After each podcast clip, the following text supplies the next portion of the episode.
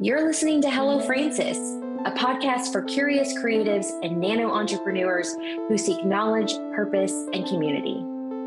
Hello Francis is brought to you by the creative firm and solutionist agency, Francis Roy. This podcast is recorded at the Francis Roy office in Valparaiso, Florida, where we invite our lineup of guests, friends, and mentors to candidly share their diverse wisdom and experience. Let's get started.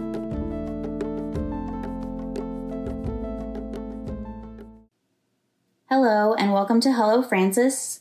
I'll be your host today. I am Janae Erickson. I'm the art director here at Francis Roy Agency. Today I am with Kayla Koger, our design and content coordinator. And some, Hi. And our new graphic designer, Morgan Milliken. Hey. And today we're discussing design trends of twenty twenty-two. Whoa. Yes. Oh. Can't believe twenty twenty-one is almost over. I'm trying to think of what's happened this year, but it's just been such a blur. I know. It's been crazy. Yeah, definitely still processing twenty twenty, let alone twenty twenty-one. I mean, it's crazy. Yes, it's it's so hard to think about what's coming next, but some, our team put together a nice design trends to watch in twenty twenty-two blog, and we have like three things to talk about. So motion, I think, is the biggest one and the one that we've basically been seeing over the past few years anyways. But can you guys tell me any cool motion graphics that you've seen or you think you're going to see this next year? Oh, gosh, I don't know. I've been getting into it with the podcast graphics. I know, Janae, you taught me a lot about After Effects, and I really like doing that. And I think you see it a lot on Instagram and Instagram stories. So it catches the eye, definitely, I think, better than just still images, especially with ads. So I think that will definitely continue, and it will just be more advanced as the years go on. Absolutely. I've seen pretty much, it's like anything that's catching short attention spans. It just catches your eye just enough to really keep you looking and viewing to see what else is coming next from that graphic. Yeah, I've noticed, even if it's just like a small little movement, like just a snowflake falling or something, or one word moving, like all of a sudden my eye will go to it. And I think Pinterest does it really well because you scroll through Pinterest, like looking at your pins, and all the ads are like motion. Mm-hmm. So you know it's an ad, but it's still, you're still like, oh, what, what's happening? Yeah. The ads almost get my attention more than the regular pins do because they do have that effect happening for them. Yeah. It looks like a boomerang because it's like it falls and then it like goes back and falls. Oh, yeah. I do like that it kind of repeats and then you can kind of catch it more. Yeah. Short, short and repeat. Yes.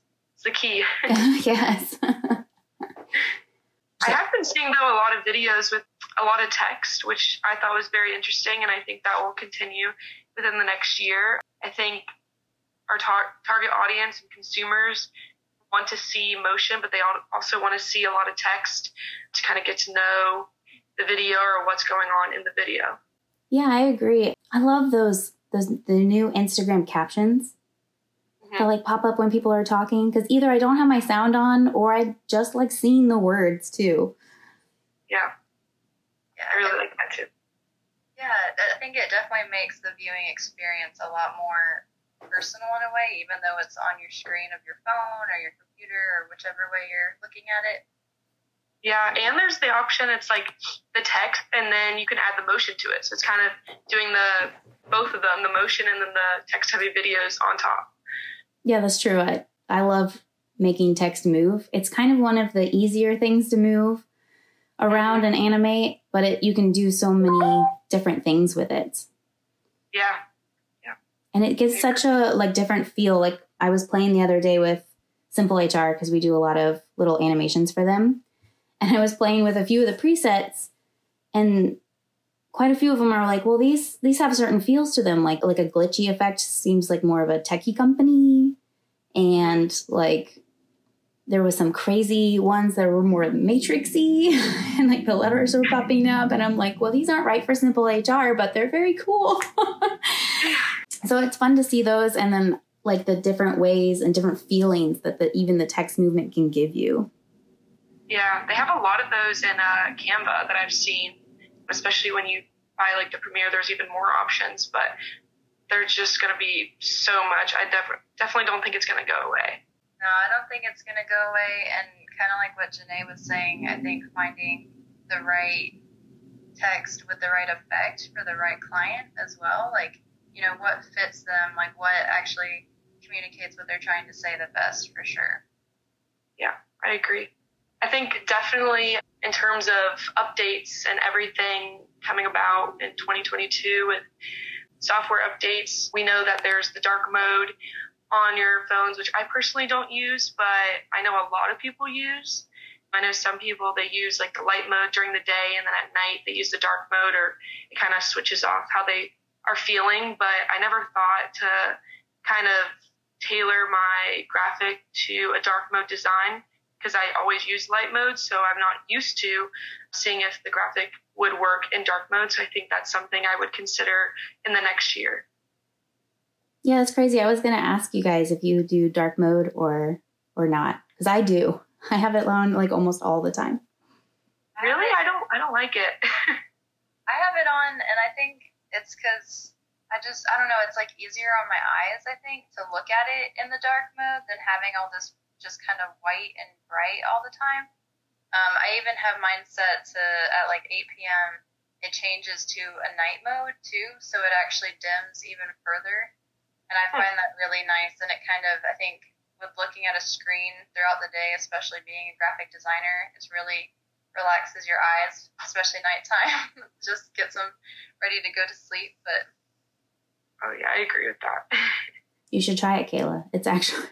I know. I, I tried it once when it first came out, and then I just like, I don't know what it was. My eyes were just like not comprehending where the blank space was, like to differentiate between the two like sections. So I just gave up, but I definitely do do the night mode where it turns it kind of like a, like a yellow tint to help with your eyes.